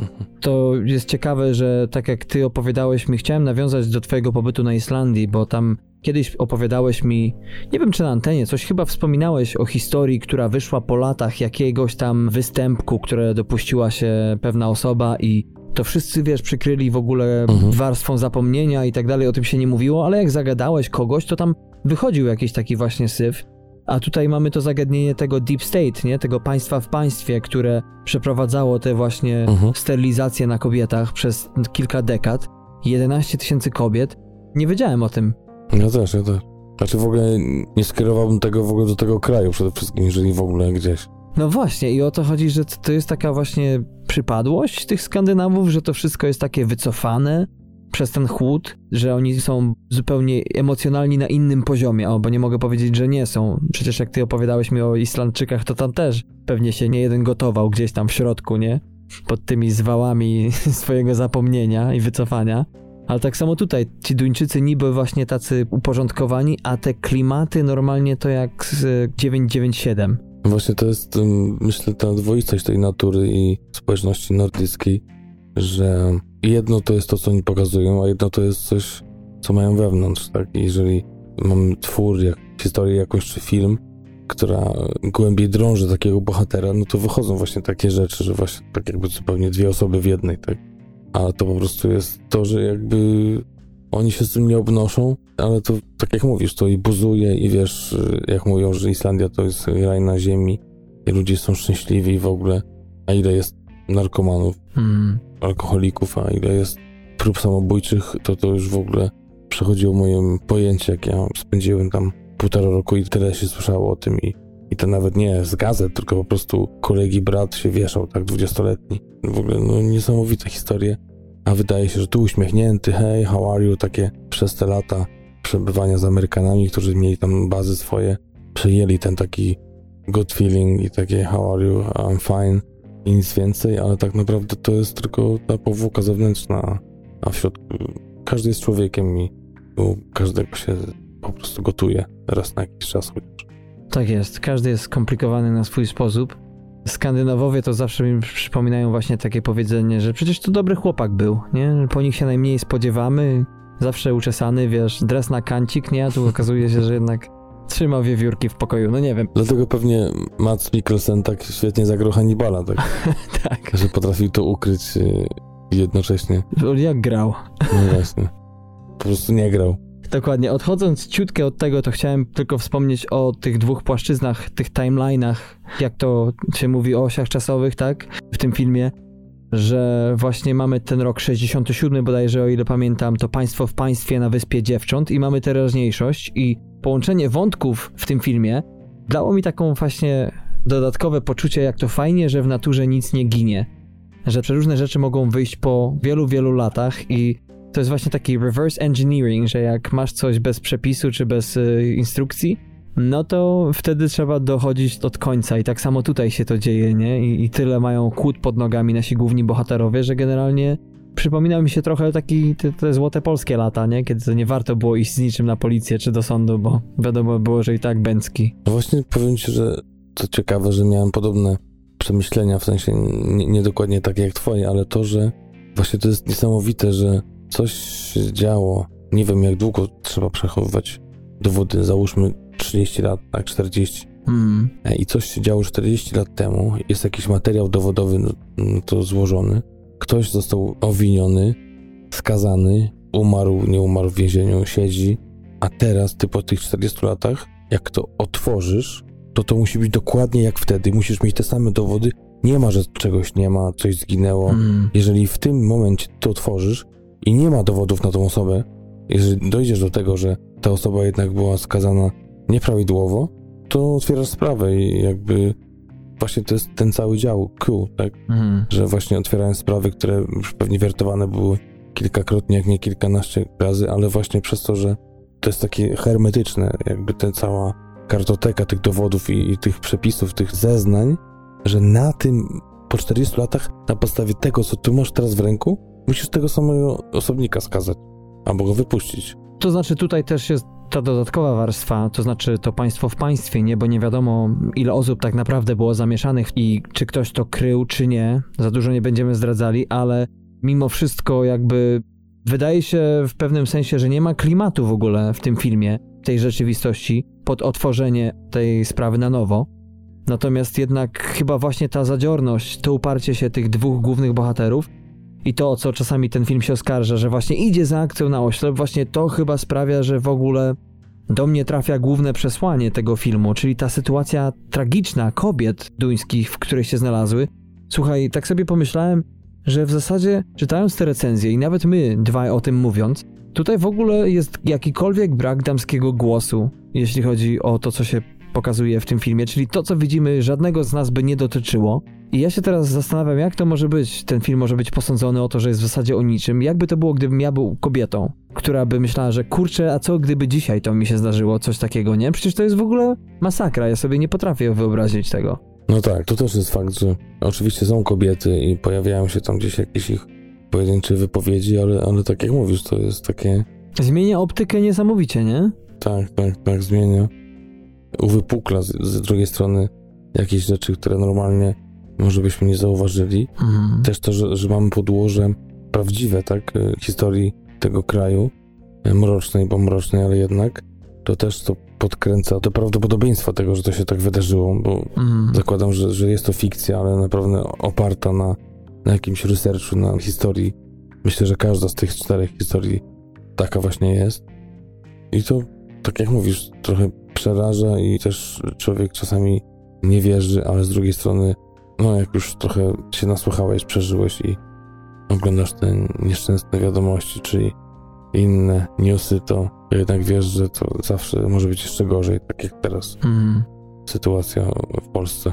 No, bywa niestety tak, że są te cykle, które wracają i człowiek myśli, że już pewne rzeczy odpuszczą, ale, ale nic nie ginie w naturze, tak jak już było powiedziane. Rzeczą, która mnie równie mocno uderzyła w tym filmie, pozostajemy nadal w klimatach właśnie około kobiecych y, i tego traktowania całego. Jest taki wywód głównego jakby winowajcy, człowieka, który wtedy, można powiedzieć, w latach 60. zdobywał może nie pierwsze szlify, ale wtedy nadzorował jakby to wszystko, czy brał aktywny udział w całym tym procederze. I jest takie zdanie, pada, z, nie będę zdradzał tutaj z jego ust właśnie, które w zupełnie do tej pory dla mnie niesłyszany sposób wykłada, na czym to wszystko zasadziło się w Danii, jak to oni sobie doszli do tego, mhm. że generalnie to, a to wyznacza właśnie, że tu jest trasa nadająca się do istnienia, powiedzmy, a tu nie. I ta różnica między północą a południem była niesamowita. W sensie, z jednej strony jest to tak złe, a z drugiej strony, no jakby grę o tron się oglądało prawie, że nie? Ezoteryka jakaś wchodzi. Tak, jakby wchodzisz w tą rzeczywistość i zaczynasz to rozumieć. Mhm. Tragedia, tragedia. No, poruszamy ten temat cały czas, a jeszcze nie pogadaliśmy o odtwórcach głównych ról. Ja może od końca zacznę i muszę tutaj przede wszystkim od dwóch pań. Przede wszystkim pochwalić bardzo Fanny Borendal, mocno nieznaną jeszcze młodą aktorkę duńską, która odgrywa tutaj rolę Ned, czyli tej dziewczyny w roku 1967, która trafia na wspomnianą przez nas wyspę. Tutaj też popisuje się bardzo mocno kamera, jeśli chodzi o ten film bo są momenty, kiedy widzimy całe zamieszanie związane z jej losem i, i, widzimy jej reakcje i widzimy też różne osoby, które się przewijają przez jej pobyt tam. I kamera ta oddaje, no nie tylko kamera, kamera nie zrobi roboty za aktorkę, natomiast aktorka ta wygrywa to wszystko tak, że oj, no nie wiem jeszcze dlaczego, nie wiem czy może angielskiego dobrze nie zna, że w Hollywood jeszcze kariery nie robi, bo to jest naprawdę majstersztyk, co ona robi w tym filmie, emocjonalnie. No to fakt, że kobiety tutaj, chociaż wydaje się, że, że tymi głównymi bohaterami są faceci, to jednak grają te główne skrzypce, a przynajmniej właśnie mocno, jak to Darek mówisz, wystają ponad przeciętność, jeśli chodzi o grę aktorską. Myślę, że to wiesz, to chodzi też o wiek, tak? To jest dziewczyna, nie wiem, 19-letnia, to w zeszłym roku miała 18 lat, więc myślę, że jeszcze przed nią czas.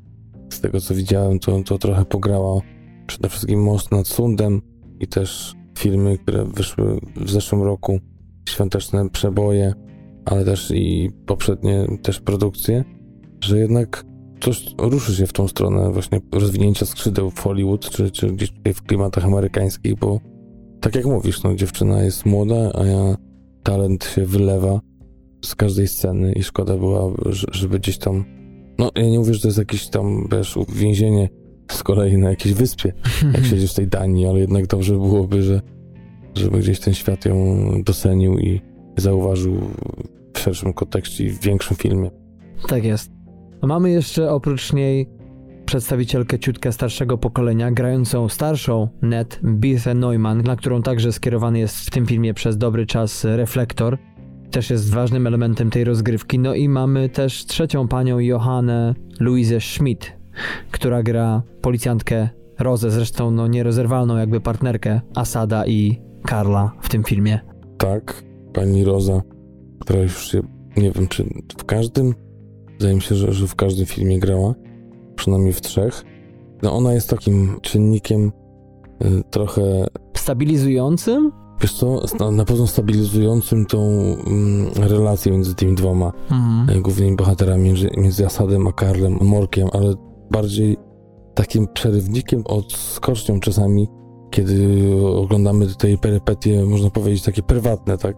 Mhm. Jakieś spotkania, randki.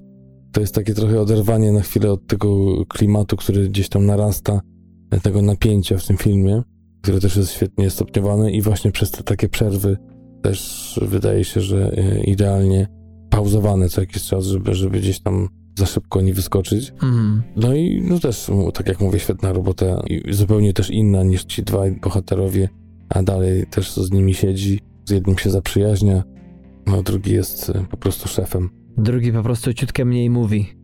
ciutkę mniej mówi i rzadko się uśmiecha, albo raz. Tak. Ten pierwszy, o którym wspomniałeś, to Fares Fares, aktor pochodzenia libańskiego. Z tego Libanu uciekł do Szwecji z rodzicami przed wojną domową.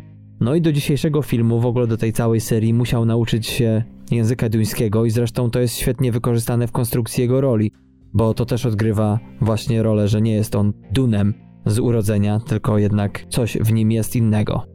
Tutaj, z tego co teraz kojarzę, to też jest właśnie najbardziej zarysowane to jego pochodzenie i to też gdzieś tam pomaga w kontaktach w trakcie tej sprawy. Świetna rola, zresztą jego kojarzę teraz przede wszystkim z serialu Westworld. Zagrał teraz w tym drugim sezonie i próbowałem też jednego filmu, oczywiście próbując tą dorożką z żoną jechać, czyli kolejny thriller kryminalny. Ale konie na wolnym były, tak? Nie, nie, pojechaliśmy, pojechaliśmy, ale, ale jednak to nie to. Ocena była 6-7 na IMDb i tak bym chyba ją zachował.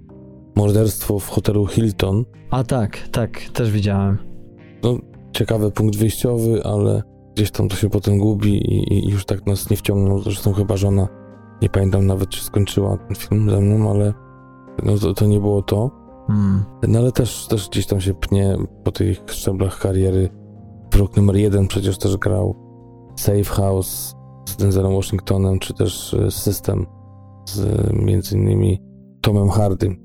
No był jeszcze wróg numer jeden, Bigelow. Ostatnio przecież, nie wiem, wypatrzyłeś go w Czarnobylu? Tak, tak, tak, tak, żona. Żona go wypatrzyła. Grał w tej z psami i kotami mhm. w tym odcinku. Tutaj akurat Muszę przyznać, że to był taki jeden Y, w serialu całym, tak? A propos, Okaże się jednak. Przytyk, tak. Spuścimy z wentyla. no właśnie, teraz tak mi przypomniałeś to, że zarówno on, jak i ten aktor młody, który się wcielał w tego właśnie mm. dopiero co młodego rekruta, który no, wykonywał te egzekucje na zwierzętach, mm. że tak jakby na siłę upchali takich znanych aktorów y, akurat do tego odcinka i tego trochę nie rozumiałem. Powiem ci, że też miałem dokładnie tak jak ty takie zdanie. No tego akurat Farysa, Farysa to może niekoniecznie strasznie tak kojarzyłem, ale staram się przypomnieć nazwisko tego aktora. Ja go widziałem w Dunkierce. W Dunkierce, w, u tego, u Erlantimosa. Tak, tak, grał. też zagrał główną rolę w przedostatnim jego filmie. Killing of a Secret Deer. Tak. Barry Kuhn, tak się nazywa ten pan. No nieważne, wracamy do kartoteki w mhm. zasadzie, do Faresa Faresa. Wspomniałeś, że ten aktor robi coraz większą karierę i to fakt, bo za ten film oraz za Zabójcy Bażantów otrzymał dwie nagrody przemysłu duńskiego za role pierwszoplanowe. Partneruje mu w roli Karl Samoka, faceta o pokerowej twarzy Nikolaj Lee Klaas, który otrzymał już całkiem sporo, chyba pięć tych nagród różnych, Robertów, bo w Danii to są Roberty, a nie Edy, jak na Islandii. Ja go kojarzę tylko i wyłącznie z y, Jabłek Adama. No. Sprzed 15 prawie lat. To fakt, że, że to, jest, to jest też taki film, z którego w ogóle najwięcej tych duńskich aktorów kojarzę. Mm. Ale tak myślę teraz chyba, że zagrał w tej Celebration, a może nie. Nie, jednak nie zagrał. Ale zagrał, grał też u Wontiera, ale zresztą kto nie grał u Wontiera, jeżeli wybił się gdzieś tam na, na rynku duńskim idioci. Tak, 98 tak, tak. rok ale to Wątier to, to pewnie jak wiesz, zupełnie nie moje klimaty, więc mm. fajnie, że zagrał kogoś dużego, ale dla mnie to, to, to nic specjalnego akurat. Czyli tak, mamy wysokiej jakości. A, jeszcze w konstrukcji zagrał też dzisiejszego reżysera Nikolaj Kas. No i to tyle w zasadzie, jeśli chodzi o, o obsadę. Świetni aktorzy, pięknie prowadzeni przez reżysera, można powiedzieć właśnie bezszwowo. kamera za nimi podążająca. I ten film co prawda nie zdominował nagród duńskich w tamtym roku, bo zdobył aż 9 nominacji, ale tylko Fares Fares wrócił do domu ze statuetką. Budżet tego filmu to było wtedy 39 milionów koron duńskich. Patrzę, że na dzisiejszy przelicznik dolarowy byłoby to niecałe 6, a zarobił niecałe pół miliona dolarów, czyli można powiedzieć totalna klapa finansowa. Czas trwania dwie godziny. Nie wiem, no jakbyś podsumował ten film? Trzeba wybronić ten film, bo generalnie tak się emocjonujemy nim, natomiast no jednak ani krytyka w zasadzie strasznie się nie zainteresowała tym filmem, może po prostu nie został rozprowadzony wystarczająco, stracił strasznie kasę. Właśnie pytanie, co w takim wypadku się stało? Czy to jest, nie wiem, te oceny, to tak jak mówię, wydają się najwyższe, więc yy, przecież producenci, dystrybutorzy wszyscy patrzą na te oceny na IMDB czy na Rotten Tomatoes tutaj w ogóle i przecież film był i na festiwalu w Hamburgu i w Korei Południowej, mhm. więc gdzieś tam miał czas i okazję, żeby się pokazać krytyką. Pewnie i tym z Rotten Tomatoes, ale jak się okazuje, no tak jak mówię, tylko dwóch dało swoje recenzje. Ja myślę, że, że broni się po prostu treścią, a gdzieś tam samo to, że daliśmy go na odcinek, to... To już się w ogóle broni samo. nie, no to mówimy o tym, jakby wychwalamy go, mówimy o tym, że jest dobry, więc myślę, że bronić go nie trzeba jak ktoś go włączy, to znajdzie i po emisji przysiądzie, to myślę, że zrozumie o co nam chodzi. Tym bardziej, że początek jest świetny, nie? Trzeba powiedzieć, że no zupełne zaskoczenie. Tak, tak. A wiesz, ta cała specyfika podejścia naszego do tych filmów, do tych perełek, które znajdujemy, jest właśnie to, że tak naprawdę prawie z każdym z tych filmów można tak samo dyskutować. Dlaczego? Co poszło nie tak? Co było z dystrybutorami? Co z producentami? Dlaczego to się nie wybiło?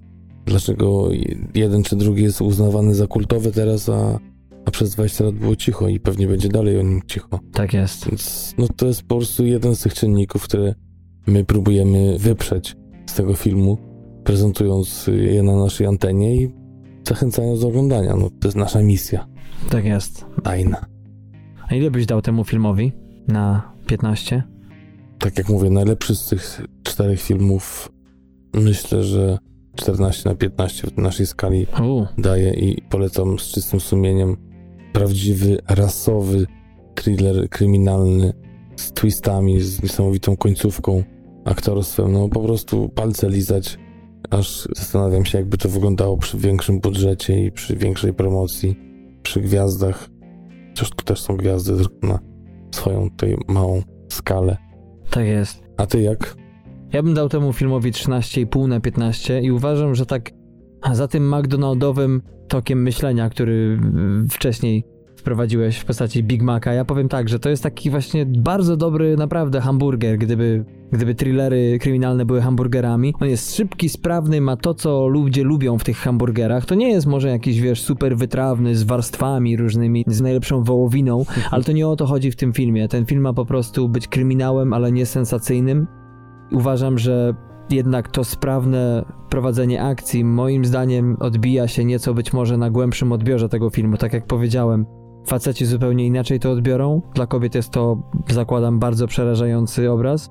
A dwa, że właśnie ta akcja czyni ten temat jakby bardziej sterylnym, że my tutaj bardziej jesteśmy wlepieni w ekran, patrząc co kolejnego się dzieje. Brakuje w tym filmie scen, gdzie dwójka bohaterów naprawdę posiedzi na, przez godzinę na kanapie, nie? I rozkminią temat. Tutaj jednak e, jak są jakieś problemy, no to są rozwiązywane szybko, bo trzeba przecież nadać tempa akcji, nie? I chyba to się moim zdaniem odbija na tym filmie, może. Ale jakby się tak zatrzymać, to wydaje mi się, że wszystko tam jest. Więc nie wiem, czy mi to z hamburgerem wyszło, ale... też, też mi się wydaje, że ma wszystko. Wydaje się, że tych kryminałów jest sporo. Takich nieodkrytych pewnie jest ja się cieszę, że właśnie udało nam się opowiedzieć o tym, bo zamykamy, tak jak mówię, taką klamrą te, te cztery filmy i tak naprawdę mówimy o jednym, ale, ale myślę, że z czystym sumieniem można polecić wszystkie cztery.